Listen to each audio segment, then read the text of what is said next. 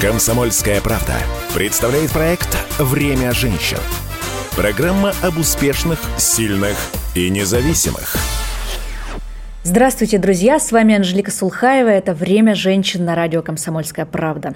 Хотя сегодня можно сказать даже иначе. Это очень непростое время, к которому нас никто не готовил. На днях, а, углублюсь, собственно, о чем буду говорить, на днях популярный телеграм-канал, назову его, это «Беспощадный пиарщик», опубликовал пост, в котором, на мой взгляд, очень точно сформулировал, какие проблемы, ну, кроме видимых таких и очевидных, а, нам приходится решать сегодня и какие проблемы нам придется решать в ближайшем будущем. Если коротко, то а, целая поколение а, людей, которые в принципе ничего тяжелее электросамоката в руках не держали, ну так уж сложилась наша мирная жизнь, сегодня вынуждены очень резко э, отойти от той привычной жизни, которой они жили, и решать э, проблемы очень серьезные, э, с которыми они не сталкивались. Ну, например, придумать, как быть с повесткой, если она уже пришла как не осудить а, или простить тех, кто сейчас в панике а, стремительно убегает из страны? Как успокоить маму, сестру, подругу, которые плачут и не могут спать без успокоительных? А, как, какие слова найти для любимого человека, который уходит защищать родину.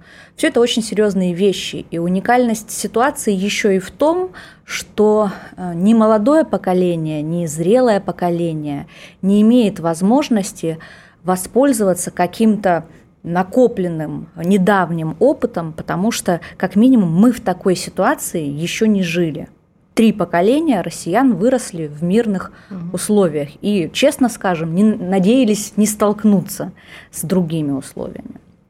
У меня нет ответов на эти вопросы, но есть абсолютно четкое внутреннее ощущение, что даже в этом нашем новом мире надо продолжать жить, работать, заботиться о близких и заботиться о себе. А вот как это делать? Как собраться, как не паниковать, как общаться друг с другом. Вот об этом хочется поговорить сегодня с нашей гостьей. Э, встречайте, психолог, антикризисный терапевт, журналист, телеведущая Елена Толстая. Елена, здравствуй. Привет, спасибо тебе большое, что пригласила. Во-первых, я хотела тебе сказать, что у тебя очень а, психотерапевтичный голос, есть такое понятие, и я сразу хотела бы всем тем, кто нас сейчас слушает, дать а, практику, как а, быстро успокоить паническое состояние того, кто находится рядом с вами. Во-первых, опустите свой голос до максимально глубокого уровня, да, то есть старайтесь говорить, как ты говорила сейчас, эм, говорите достаточно спокойно, и еще очень важно, просто берете две руки, а если человек в паническом состоянии, вы, одно, вы его ограждаете от окружающего мира, вы одну руку подносите к одной стороне лица, свою руку, да, вторую руку к другой стороне лица. И начинаете с ним разговаривать примерно каким-то вот таким голосом. Неважно, о чем вы будете говорить, неважно, что вы будете говорить. Факт в том, что психика начинает идти на ваш голос, человек не замечает того, что происходит вокруг, и любое паническое состояние достаточно быстро в таких условиях успокаивается. Поэтому если кто-то рядом с вами паникует прямо сейчас, выставляете шторки перед ним, начинаете разговаривать, можете просто повторять фразу «смотри на меня и дыши», «смотри на меня и дыши», «смотри на меня и дыши». Можете добавить «делай вдох через нос, выдыхай также через нос». Вдыхаем через нос, выдыхаем через нос. Это, кстати, принципиально важный момент.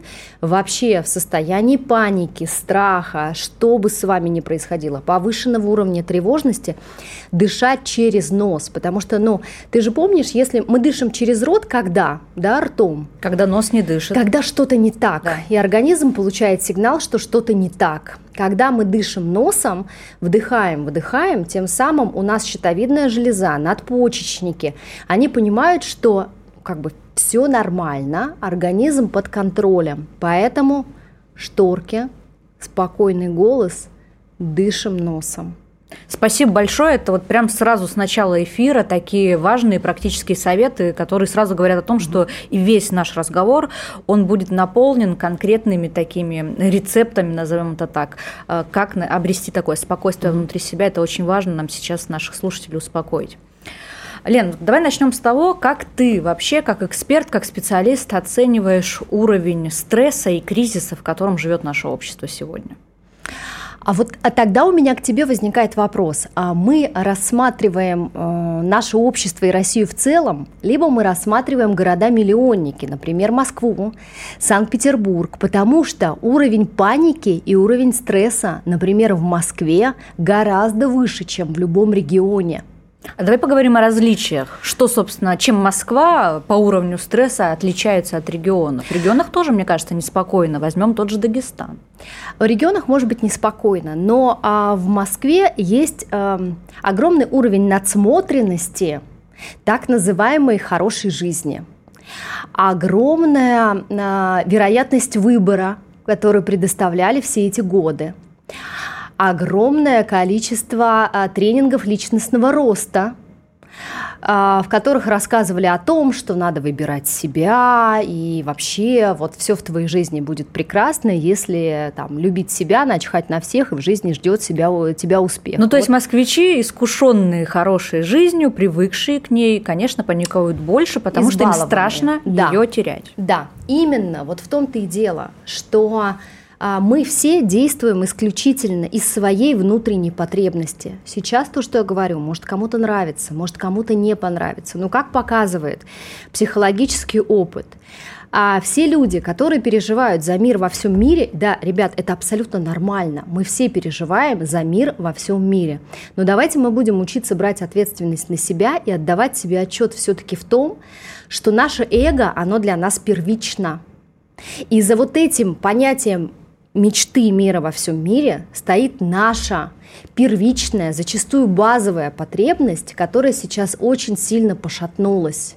Потому что а, для нас вообще самое главное ощущение это ощущение безопасности. Вот мы себя, особенно в Москве, да, ставили на некий пьедестал такой безопасности, окружали себя какими-то безопасными рамками, а нас раз и всех сбросили с этого пьедестала.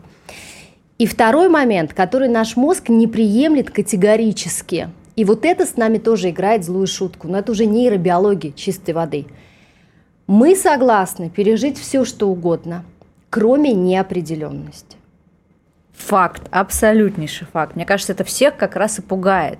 Пугает то, что, а, ну вот я, наверное, свои ощущения приведу, да, а, полное ощущение того, что твой привычный мир рушится, причем рушится уже который раз, но сейчас рушится уже прям до основания. Рушится, рушится. А новый, который ты пытаешься как-то увидеть, он, э, во-первых, непонятен, а во-вторых, даже если ты его хоть как-то примерно представляешь, он очень непривлекательный. А вот смотри, теперь э, я, как говорится, очень неприятные вещи начну говорить, и заключаются они вот в чем. Начну с прошлого, которого не существует – а это может быть сейчас не очень понятная фраза, но я ее объясню. Ни один человек в настоящий момент не способен тебе передать стопроцентную правду о событиях прошлого. И если я тебя попрошу рассказать э, о каком-то событии, которое произошло с тобой месяц назад, ты мне расскажешь максимум 30%, максимум, даже меньше, а, того, что действительно происходило. Все остальное твой мозг, твоя психика, твоя нервная система, называй это как угодно, трансформирует в удобную для тебя модель, как тебе хочется, как тебе удобно, как тебе выгодно это помнить. Выгодно – это ключевой параметр. И ты оказываешься в дне сегодняшнем. Твой мозг начинает метаться он не хочет жить в этой определенности, потому что дело не в, не в привычной конструкции мира, ему нужна определенность. Именно поэтому мы а, вот сейчас так активно, я наблюдаю, слушаем астрологов, психологов, а, всех тех, кто вообще хоть может... А, знаешь, люди вообще удивительные существа. Мы все хотим, чтобы кто-то пришел и рассказал, как, как есть, как надо и как будет. Если никто не приходит не рассказывает, потому что если кто-то приходит и рассказывает, то мы берем эту модель, ее принимаем, либо не принимаем. То есть, например, там в одном из интервью известного астролога нам рассказали, что 2024 год будет там достаточно тяжелый, надо настроиться. То есть ты либо настраиваешься на эту конструкцию, либо ее отторгаешь и идешь искать новую. Но Твой мозг, дабы избавить тебя от этого ощущения, дальше ты попадаешь в очень сильную мозговую ловушку. Твой мозг, чтобы избавить тебя от ощущения неопределенности, начинает достраивать варианты предполагаемых событий. То есть обманывать Они, тебя. Обманывать. Это к реальности не имеет вообще никакого отношения. Ну, современный мир должен был бы тебя научить, что ты можешь простроить все как угодно, через месяц, два, через год, а все произойдет по-другому. Тебе становится плохо в первую очередь, потому что все произошло не так, как ты себе построила. Ну, то есть вот та самая фрустрация, разочарование от того, что ты думала будет вот так, а все Фрустрация опять не так. всегда, всегда, запомните, всегда связана с крушением ваших надежд и иллюзий. То есть вы себе, и это имеет вообще, кстати, отношение не только к нынешней ситуации, а к любым отношениям с партнером, ожидания от детей, от новой работы, от чего угодно. То есть вы постоянно попадаете в ловушку собственного мозга, рисуете себе какую-то перспективу, как, например, сейчас все стараются друг друга успокаивать. Все будет хорошо. У меня возникает вопрос, а если, не знаю, там через полгода хорошо не будет, что тогда с вами произойдет? Вы найдете кирпичную стену и начнете расшибаться головой, головой об эту стену, ну, Но мы просто по-другому не умеем себя убеждать в том, что, ну, как-то приводить себя в чувство. У нас, у нас другой механики нет. Мы с самого детства слышали ну, от своих родителей, от мам, от пап, от бабушек, э, не переживай, все будет хорошо. Э, другой фразы не существует распространенной. Научите нас тогда, как Смотри, правильно. как э, здорово. Во-первых, вот э, психология еще десятилетней давности – предлагала обвинять бабушек, дедушек, мам, пап за то, что они делали не так. Современная психология, психотерапия категорически запрещает это делать, потому что они тебя учили как могли. Соответственно, мы все а, способны воспроизводить те модели, которые получили в детстве, да, либо трансформировать эти модели во взрослом возрасте. У твоих родителей, например, были родители ну, с военным детством, да, с военной юностью, с, со взрослой жизнью. И тогда военная психология призывала всех держаться, активно держаться. Они передали это твоим родителям, они передали как бы это тебе. А когда тебе говорят про то, что ты держись или все будет хорошо, по сути, психика воспринимает это только в одном ключе. Отстань от меня, да? Ну, как бы, вот все, давай тему закроем. Ну, да. как бы. Что об этом разговаривать? Да. Мы ничего ну, не можем как бы, Что об этом разговаривать? Мы не можем, э, мы не можем с этим справиться. Но э, дело в том, что э, твоя гормональная система, которая вырабатывает кортизол, нон-кортизол, да, то есть все проваливает тебя в серотониновую яму, это уникальная конструкция. Твои гормоны не вырабатываются прямой линией, а имеют всегда волнообразную структуру. То есть у каждого гормона есть другая стабилизирующая сторона. Соответственно, надо получить сигнал, что, допустим, да, там уровень кортизола надо снижать, а там уровень другого гормона повышать, да, и тем самым стабилизировать твою историю. Но для того, чтобы эту историю стабилизировать, у тебя организм должен знать вообще, как это сделать, что ты сейчас ощущаешь. На самом деле, что делают во многом психологи? Они помогают тебе отреагировать то, что с тобой происходит. Они тебя из внешнего локус-контроля, да, то есть из социального шума, из новостной ленты, из всего остального возвращают в то, что ты чувствуешь. И просят тебя эти чувства и ощущения обозначить. То есть, если ты злишься, стоит, ну, как бы произнести и осознать, я злюсь. Как только ты это понимаешь, вступают в игру гормоны-стабилизаторы. я расстроен, мне страшно и так далее. Если ты от этого отникиваешься, начинаешь нервничать лишний раз, не обозначаешь то, что ты чувствуешь, еще и дышать вот так вот ртом, у тебя, если ты сама запуталась, как должен распутаться твой организм? То есть какие сигналы мозг должен подать твоему организму, чтобы тебя стабилизировать. То есть первый шаг к спокойствию – это признать то чувство, которое ты сейчас проживаешь, да. и проговорить его. Да. Проблема в том, что у нас многие вообще не знают, э, что такое чувство, чем они отличаются от эмоций, да, то есть эмоция – это то, что у тебя возникло вот прямо сейчас. Чувство – это более глубинная ситуация, э, история. Но есть какие-то банальные стандартные вещи. Я злюсь, я радуюсь, я раздражаюсь, э, я удивляюсь, там, мне страшно и так далее, что знает каждый из нас с детства. Но вы закройте глаза, очень часто терапевты закрывают глаза своим пациентам, и я вот советую, если вы сейчас нас слушаете, закройте глаза, а вы не будете тогда отвлекаться на а, все, что происходит вокруг. То есть это все внешние раздражители. Закрываете глаза и задаете себе про себя вопрос, что я сейчас чувствую. Если не можете определить эмоцию, пройдитесь таким внутренним сканером по телу, потому что у каждого из нас есть определенный физический паттерн. У кого-то заклинивает шею, у кого-то начинает неметь рука. Это же происходит тоже не просто так. Эта эмоция застревает в этой части тела. Вот сосредоточьтесь на этой истории и обозначьте эмоцию. Если совсем уже, ну вот вообще не получается, да, вот эта паническая история, есть э, классное другое упражнение. Оглянитесь вокруг и выберите любой предмет. Вот сейчас выбери предмет. Кресло. Кресло. Кресло какое? Коричневое. Коричневое. Еще какое? Мягкое. Мягкое. Удобное. Удобное. Мягкое. Удобное. Как ты сейчас себя чувствуешь? Сейчас хорошо.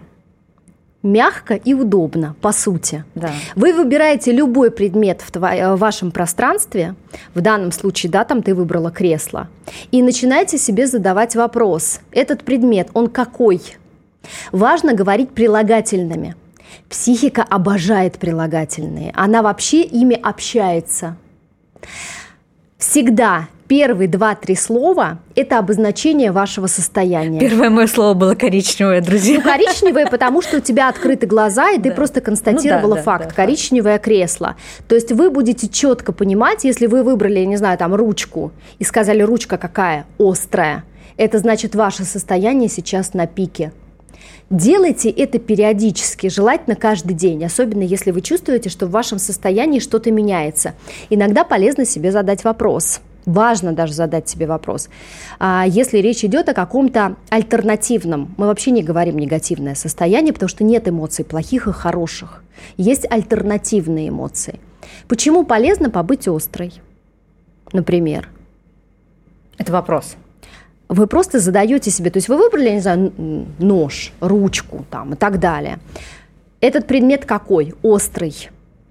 Вот вы понимаете, уже осознаете, что да, ваше что состояние сейчас на, взводе, на пике. Да? да? Угу.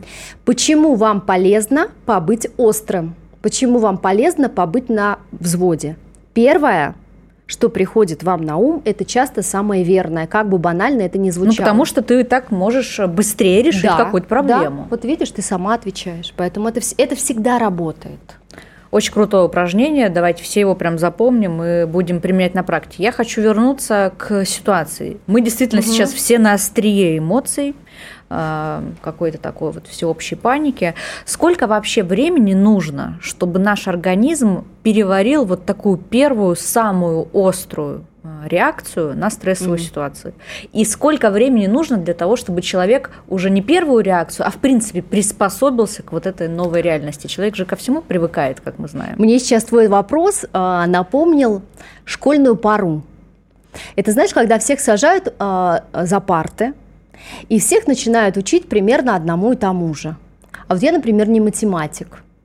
И я до сих пор А иногда шучу над своей мамой и задаю вопрос ей. Ну вот зачем мне все-таки геометрия это была в таком объеме, да? Ну вот до сих пор я понять этого не могу. Ну, наверное, для чего-то. А в школьные годы рассказывали, что пригодится. Но к чему я все это? Суть э, нашей психики устроена каким образом? Мы, по сути, все делимся примерно на три категории. Это консерваторы, прагматики инноваторы. И в зависимости от того, в какую категорию ты попадаешь, ты либо быстрее реагируешь на изменения, либо для тебя они совсем сложны. То есть, например, есть люди, давайте просто даже вот а, сейчас, те, кто нас слушает, попробуем определить то, что происходит именно с вами. Есть люди, для которых принципиально важно собираться за э, семейным ужином всем вместе, а, обязательно праздновать семейные праздники всем вместе, а, беречь какие-то конструкции, которые достались там от бабушки, дедушки, я не знаю, им нравится антикварная мебель и все в этом роде. Эти люди достаточно консервативны, очень часто этим людям в 45 лет, например, а, сложно поменять вообще как бы ну, радиостанцию, не говоря уже о том, что их мир пошатнулся таким образом. Их психика а, очень негибкая конструкция. Это, ну, знаешь, заложено как на генетическом уровне. Им будет гораздо сложнее. Новаторам будет проще – вот есть люди, которые говорят, ну, у меня вообще нет каких, ну, вы что вы там в школу вспоминаете, ходите на какие-то... Встречи одноклассников. Встречи одноклассников, вообще кому это надо? То есть кто-то дружит со школьными друзьями всю свою жизнь, а кто-то говорит, ребят, ну вообще-то, извините, у меня с ними особо там ничего Общих интересов-то нет. Кто-то да. с родственниками через «не хочу» поддерживает отношения, а кто-то как бы идет вообще своей дорогой и идет. И в этом нет ничего там плохого, хорошего. Это особенности психики. Есть прагматики, которые взвешивают за, против, они там больше рациональны. Им изменения даются, ну, скажем так, на, на среднем уровне. То есть в зависимости от того, какой особенностью психики вы обладаете, вы либо проще, есть новаторы, которые вообще очень легко адаптируются к любой истории. Ну прям вот, вот легко. Но средняя цифра, то есть не надо рассчитывать на то, что вот сейчас пройдет 2-3 дня, и вам станет лучше. Во-первых, в любом случае для стабилизации э, того, что происходит сейчас, месяц вам понадобится точно. Но если месяц это когда вы уже прям будете э, стабильны, если вы не будете проваливаться, вспоминаем начало нашего разговора, вот в это окружающее мнение, и если вы, в общем, если ничего не произойдет еще, еще чего-то сильно триггерящего. Но здесь тоже есть очень интересный момент, потому что а, вот мы с тобой сейчас сказали о том, что все будет хорошо. А у нас психика очень э, умная конструкция, скажем так. И у нее одна задача. Она хочет тебя обезопасить. То есть ее, знаешь, для нашей психики весь окружающий мир – это огромный спортзал. Она тебя все время тренирует. И ее задача подготовить тебя к максимальному количеству событий, которые могут с тобой произойти. А, кстати, знаешь, что такое травма? Для взрослого человека? Как происходит травматизация? Ну, это какой-то опыт, который ты пережил в прошлом, э, который оставил след на твоей психике и последствия, с которыми ты сталкиваешься сегодня, иногда даже не осознавая, а почему. Вот теперь интересный момент. Это мое личное определение, я сейчас его Ты просто... на самом деле на бытовом уровне определила все идеально правильно. Но а, травма – это то, что происходит с тобой, но в восприятии тебя же и твоей психики с тобой случиться не могло ни при каких обстоятельствах.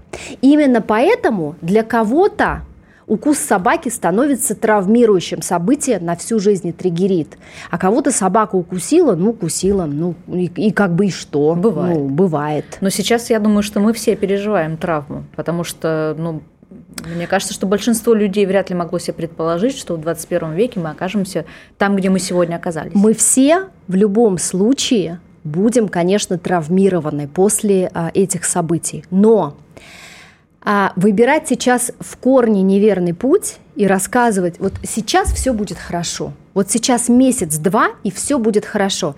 Это означает, что вероятность последующей травматизации, ретравматизации будет больше, понимаешь? Что если ты априори не допускаешь, что а, мне нравятся люди, которые говорят, слушайте, я вообще вот не знаю, сейчас через месяц еще что-нибудь может случиться. То есть они как будто морально к этому готовы. И это не про то, что мы надо готовиться к плохому, не надо.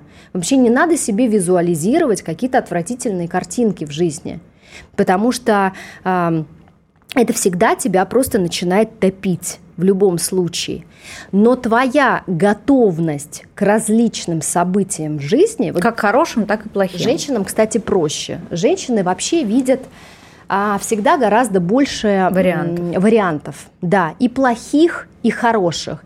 И если тоже есть замечательное упражнение, попробуйте проиграть в своей голове возможность развития абсолютно разных событий, от очень хороших до очень плохих. Пусть у вашего мозга будет вариативность, тогда рет, ретравматизации не произойдет. Вот это важно. Хорошо, с э, паническими состояниями разобрались. Есть еще несколько реакций, которые люди продуцируют в данной ситуации. Ну, например, многие вместо паники впадают в такое упадническое настроение, пассивное очень, что воля, что неволя, mm-hmm. все одно ничего делать не хочется, приходишь на работу, сидишь, смотришь в монитор, никакой деятельности, ну просто не понимаешь, зачем вообще все это я продолжать буду делать, если ничего не понятно. Вот как не впасть вот в это состояние, потому что я знаю, что очень многие люди угу. сейчас вот подвержены таким реакциям. Смотри, во-первых, надо обратить внимание, есть тоже такой простой тест. А с каким настроением и состоянием вы просыпаетесь с утра? Потому что если вы приходите на работу и не можете собраться, это одна история. Если вы просыпаетесь, а, смотрите в потолок, вам не слишком-то хочется вставать, это уже такие звоночки достаточно серьезные, что у вас апатичное состояние, которое, вероятнее всего, начнет перерастать в депрессию.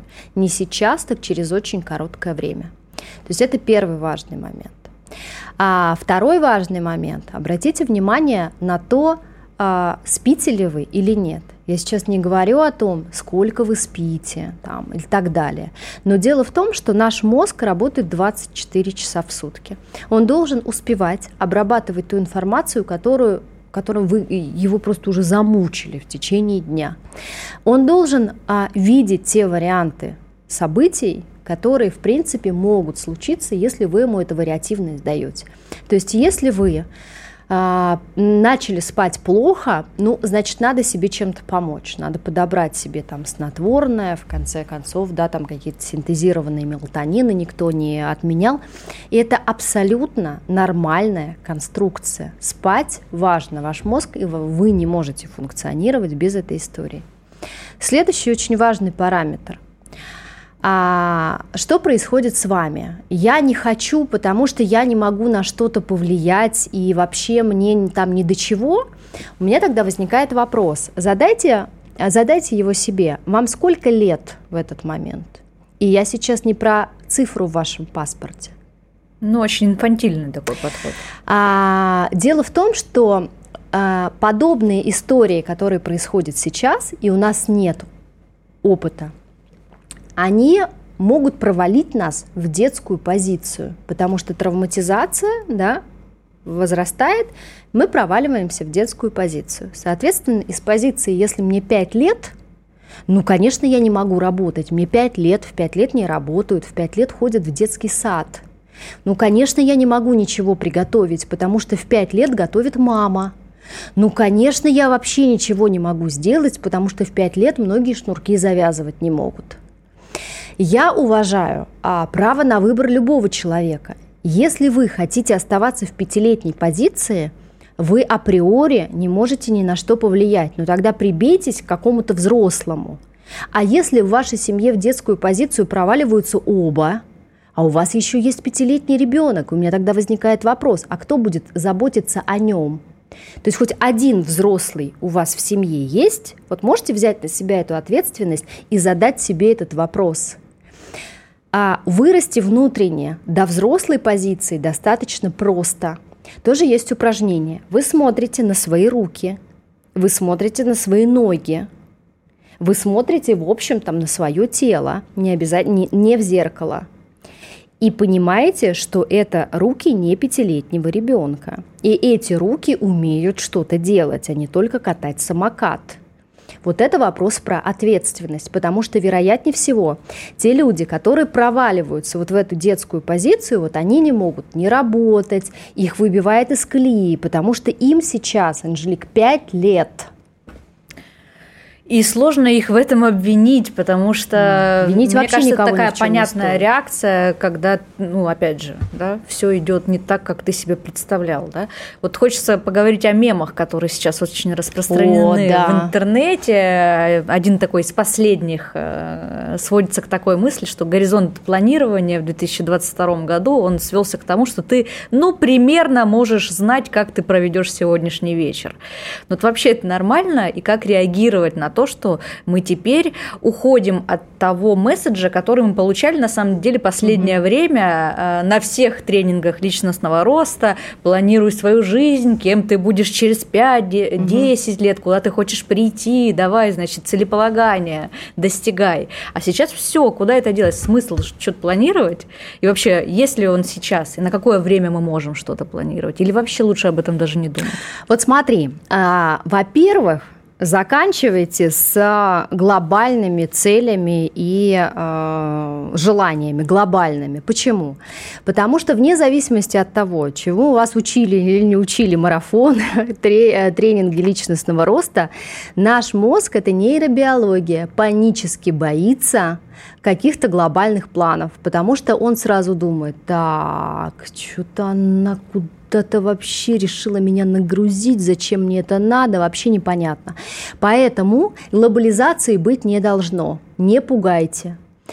А планировать не только можно, нужно, но с вариативностью событий вы должны понимать, что если вы планируете, но вы должны понимать, этого может не случиться, да? То есть если вы куда-то берете билеты, вы планируете отпуск, но, ребят, Глупо брать невозвратные билеты в такой ситуации. Но если вы берете билеты, да берите возвратные. И если вы планируете какую-то поездку и там берете, оплачиваете отель, узнайте, что вам отель вернет эти деньги, потому что ситуация может измениться и так далее. Вот это позиция взрослого человека а не ребенка. Поэтому планировать надо, планировать важно. Не надо планировать на ближайшую пятилетку и десятилетку, не надо мыслить этими категориями. Но психологи на самом деле а, радуются хотя бы одному факту. Так долго пытались всех научить э, быть здесь и сейчас, что сейчас вынуждена все этому учатся. То есть все говорили, ну как бы не могу, не могу, мне это необходимо, мне это важно. То есть получается, понимаешь, бежали от реальности сегодняшнего дня, создавали себе конструкцию иллюзорную, в ней разочаровывались, оказывались в кабинете психолога и так далее. Стройте себе вариативность событий и планируйте, планируйте, планируйте. еще такой момент. У нас мозг зависим от дофамина – вы можете планировать все, что угодно, но если вам это не доставляет вообще никакого удовольствия, лучше не планируйте, потому что он стопроцентно создаст вам любую конструкцию, не связанную ни со спецоперацией, ни с мобилизацией, для того, чтобы этого не произошло. Потому что если а, мозг не подпитывается дофамином, ну, это в вашей жизни произойдет с очень небольшой вероятностью. А, Еще такая крайность, которой сейчас подвержены люди, это бесконечная такая экстраполяция негатива. Да, вот как э, в известном всем советском фильме «Любовь и голуби», mm-hmm. вот когда, значит, от Надюхи ушел муж, она такая легла на постель а, и говорит, ты, значит, в город уедешь, Леньку в армию замерут, а я помру. Вот еще ничего не случилось, еще повестка не пришла, но уже все себе самые плохие картины нарисовали, вещи упаковали и стоят в многокилометровых очередях э, на границе угу. там, с условным Казахстаном или Грузией. Что это? что это за реакция вообще? А, правильно ли ей поддаваться?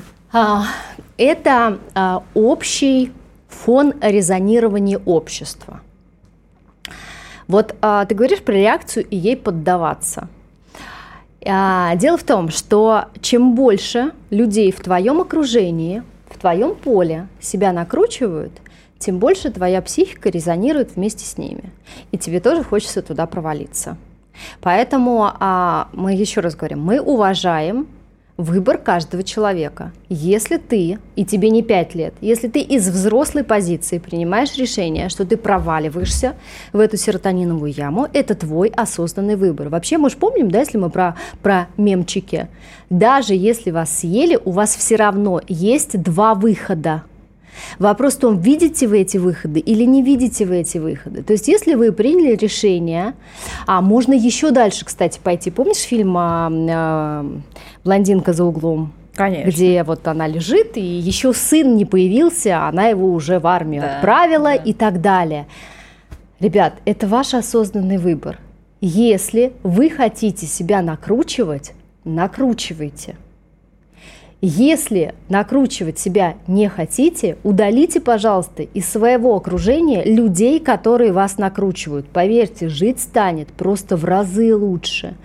Потому что вот наше резонирование с этим общим фоном, с людьми, которые безостановочно на кухне обсуждают все, что происходит, звонят друг другу, перечитывают новости – Зачем вы это делаете?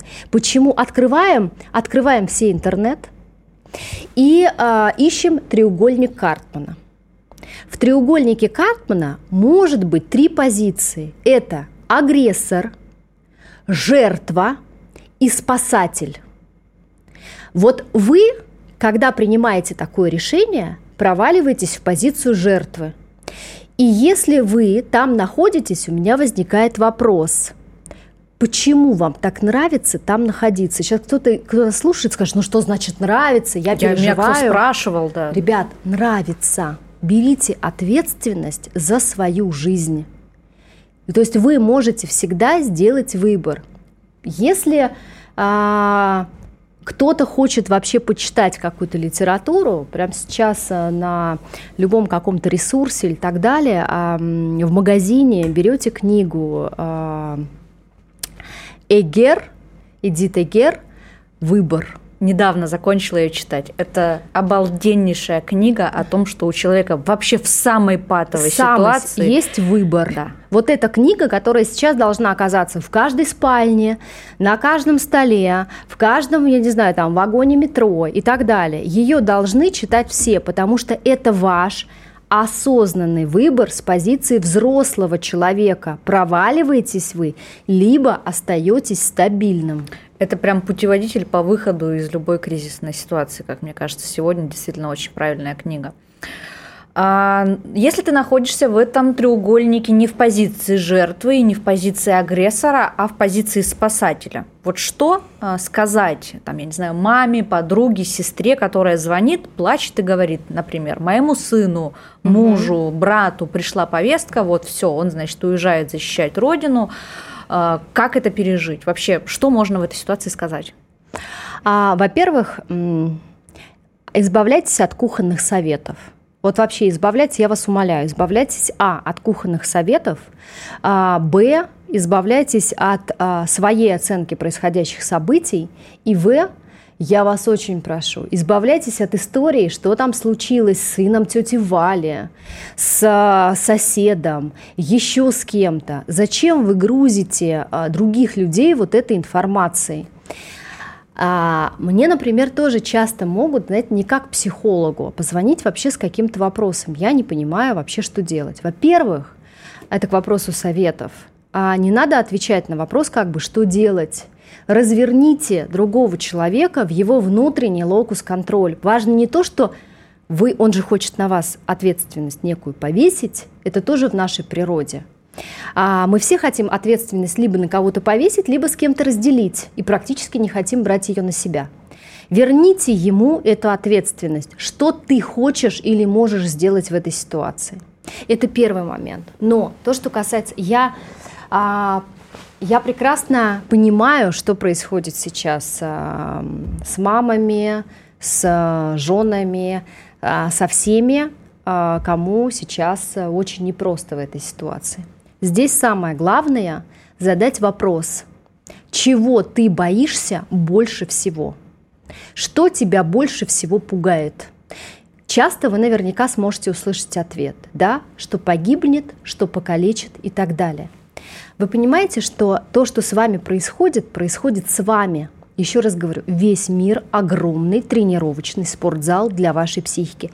Это происходит с вами – с вашим сыном может происходить вообще абсолютно, а, абсолютно другая история. У него мысли могут быть другие, чувства могут быть другие и так далее. Мы сейчас возвращаемся к вам. Что происходит с вами? Если это произойдет с ним, то что тогда будет происходить с вами? Человек должен найти а, вот эту внутреннюю потребность и внутренний страх – то есть я боюсь, человек должен, я боюсь остаться одна, я боюсь, что мне не на что будет жить. То есть какой внутренний страх стоит за этим? Когда он найден, вы побудьте, побудьте психотерапевтом, психологом, кем угодно. Вы предлагаете человеку, но только когда страх будет найден конкретный, закрыть глаза, да, помним, что мы должны избавиться от внешнего локус-контроля и представить, где, в какой части вашего тела и в какой форме этот страх находится. Человек должен обозначить, где в грудной клетке, в руке, в ноге, в голове. Он должен придать этому страху форму. Вспоминаем, нас пугает неопределенность. Как только мы страх определяем, это стабилизирует наше состояние. Определяем форму, определяем цвет, задаем вопрос, хочешь ли ты от этого страха избавиться, и слушаем себя, иногда ему полезно в нас посидеть. Тогда возникает вопрос, почему? Если человек спокойно говорит «да, хочу», говорим ему о том, что сейчас мы будем его, знаете, разбавлять, как стирать ластиком. Просто повторяйте еще раз голосом стабильно примерно одни и те же фразы. Да? Мы сейчас его стираем ластиком, он уходит. Мы его стираем ластиком, он уходит. Ровно до тех пор, пока человек реально не будет ощущать, что хотя бы какая-то часть этого страха, часто вся, она стерта. А если он потом возвращается, то, собственно, повторяем эту процедуру еще раз. Человек может, если, а, если конкретному человеку дать эту технику, вы можете это сделать самостоятельно дома, да? Вот а, если вы нас сейчас слушаете, самое главное – закрыть глаза, отключить, э, не знаю, мобильное устройство, э, телевизор не должен мешать, погрузиться внутрь себя, но а, к сожалению, мы сами редко в состоянии обойти защитные барьеры нашей психики, и нам сложно найти вот эту внутреннюю э, главную причину, что лежит под этим страхом. Потому что психика, она же вот так, как слоеный пирог выкладывает, чтобы мы как бы не догадались, оставит нам такую вишенку на торте, которая будет нас триггерить. И вот через все эти слои надо пробраться. Другой человек, даже не будучи психологом, может, в принципе, это сделать, хотя бы попробовать. Самому сложновато. Хорошо, задам такой достаточно сложный морально-этический вопрос. А, сейчас, как мы знаем, многие действительно, пока есть такая возможность, стараются уехать а, из страны, делают этот выбор, там, не дожидаясь повесток а, и так далее. Вот должно ли быть стыдно если от страха люди принимают решение уехать? Или это такой инстинкт самосохранения?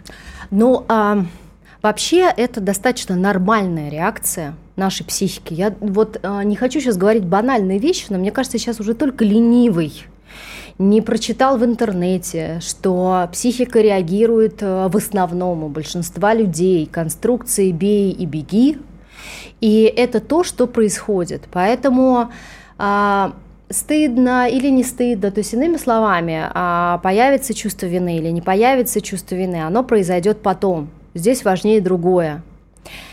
А, вы уезжаете из позиции силы или из позиции слабости. Есть такие понятия.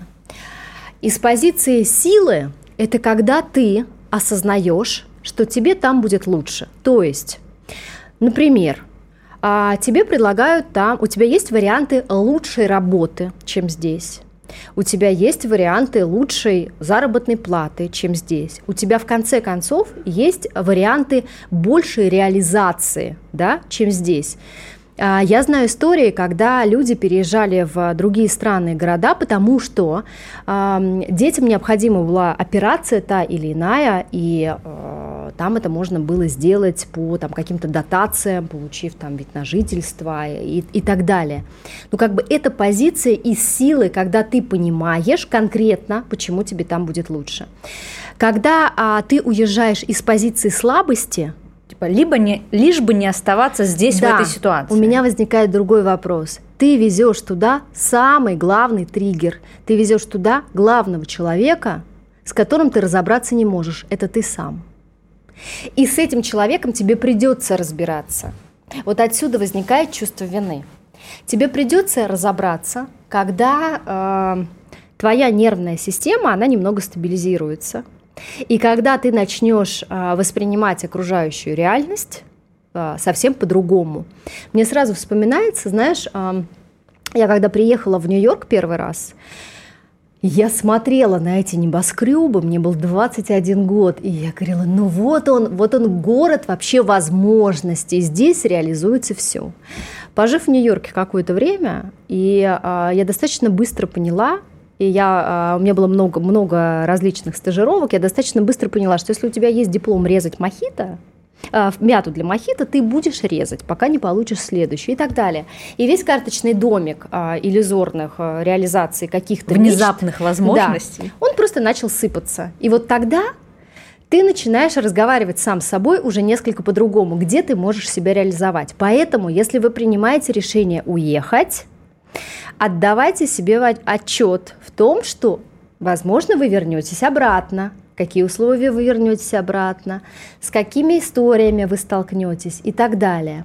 Поэтому а, вообще мозгу надо примерно 23 минуты, это не так много, для того, чтобы решить ту или иную задачу жизненного плана. Самое главное – остаться наедине с собой и пережить первые 10 минут, когда мозг будет соскакивать. То есть если вы принимаете какие-то решения подобного характера, хотя бы останьтесь наедине с собой, закройте глаза на 23 минуты, там, на 30 минут – и э, хотя бы почувствуйте свое состояние, да, успокойтесь а выберите предмет, определите то, что с вами происходит. И а, попытайтесь хотя бы почувствовать и проанализировать какие-то вещи. Отдаете ли вы себе отчет, что будет происходить с вами, если вы уедете или если вы останетесь. Это тоже про взрослую позицию. Еще немного про морально-этическую сторону вопроса. Имеют ли моральное право осуждать те, кто остались, тех, кто уехал? А, ну смотри, психология – это вообще не про морально-этическое право. Но я сейчас э, одну страшную вещь скажу. И она может сейчас огромному количеству населения не понравиться. А, суть в том, что вы можете осуждать кого угодно, но у а, любого чувства, у любого ощущения есть обратная сторона медали – Осуждение это в любом случае, вот вы сейчас точно, сейчас огромное количество людей, которые нас слушают, скажут, да нет, это вообще не, да как она смеет такое говорить. Осуждение – это всегда про зависть.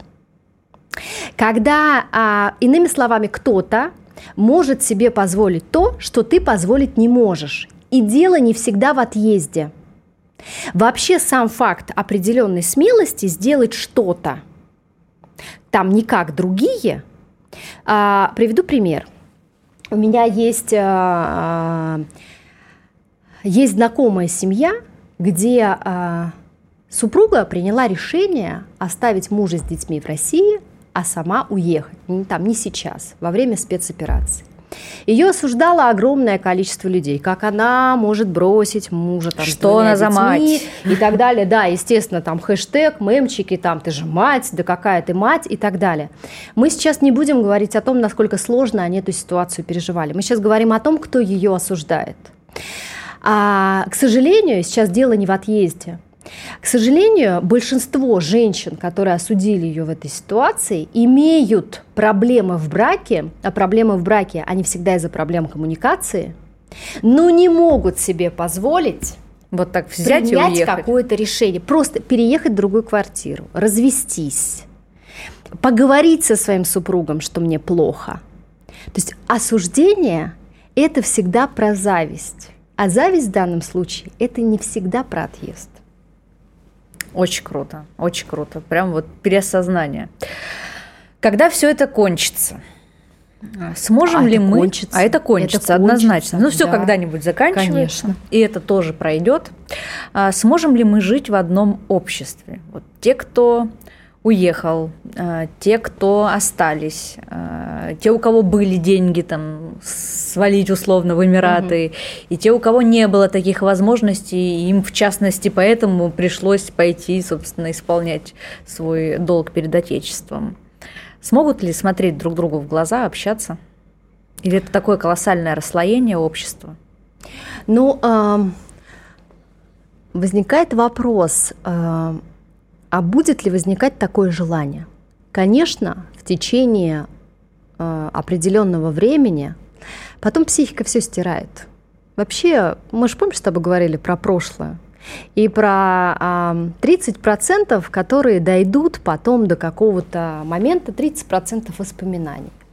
То есть в самом начале будет сложно. И в самом начале велика вероятность, э, знаешь, э, жить и общаться группками – вот. Но это абсолютно нормально. И как, как в общем-то, и все происходящее сейчас с нами. Потом психика начнет стирать все это потихонечку ластиком. А, где-то будут брать э, вверх гормоны в плане каких-то романтических увлечений, все начнет. Любовь, она, э, она часто важнее безопасности на каком-то этапе, если вот эта безопасность все-таки как бы прикрыта. И все начнет потихоньку стираться. И все в мире начнет возвращаться на круги своя. А потом, когда это все закончится, и плюс еще какое-то количество лет, я не, не Ванга, не, Тамара, не Тамара Глоба, я не знаю, какое количество лет должно пройти, а, но все станет достаточно, достаточно стабильно, потому что наша психика невероятно адаптивный а, организм, да, назовем его так. Отдельно существующая самая уникальная а, система. И она сделает все возможное для того, чтобы этому разъединенному обществу стало все-таки друг с другом максимально комфортно. Просто психике тоже иногда надо время на этой жизнеутверждающей ноте, которая вселяет в нас надежду, что все это тоже действительно когда-то пройдет и будет какая-то новая жизнь, в которой я надеюсь, что мы найдем себе место э, для того, чтобы жить, расти, развиваться. Будем заканчивать наш разговор.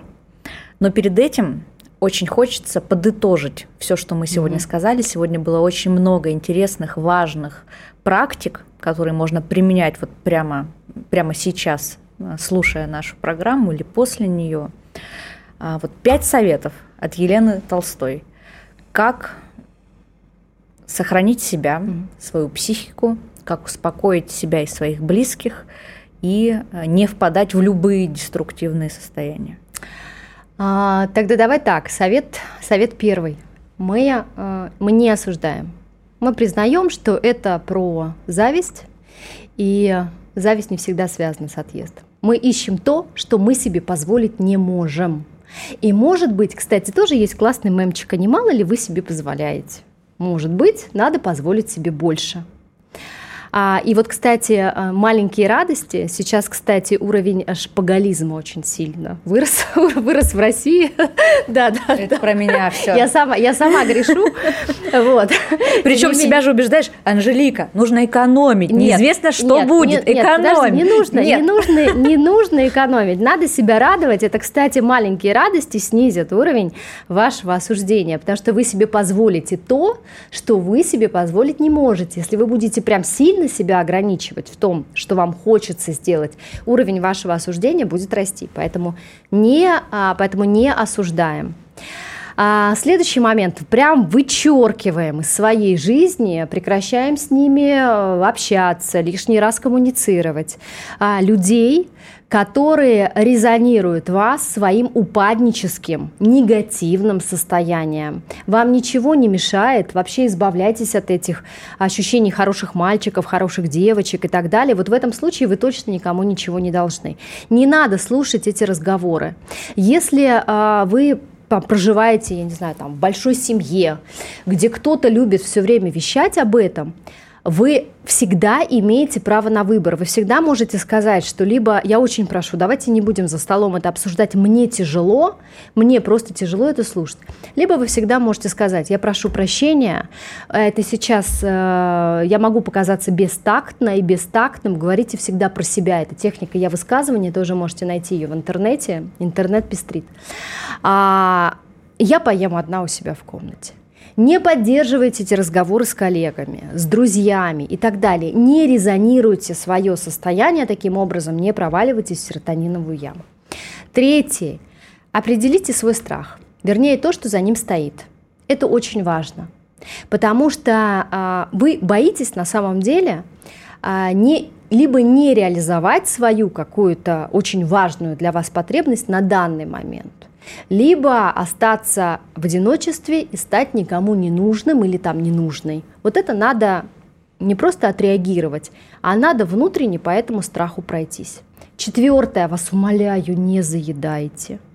Потому что холодильник это самый, больш... это самый простой способ борьбы со стрессом, да, у нас вообще там третья, а, по-моему, вторая или третья волна а, ожирения связана как раз с появлением холодильников в доме, потому что еда всегда есть, можно что-то вообще вытащить и так далее. Все все равно разрулится, а вот с лишними килограммами бороться будет достаточно сложно, плюс там сахарный диабет никто не отменял, там второго типа и так далее. Это, а, это четвертый параметр.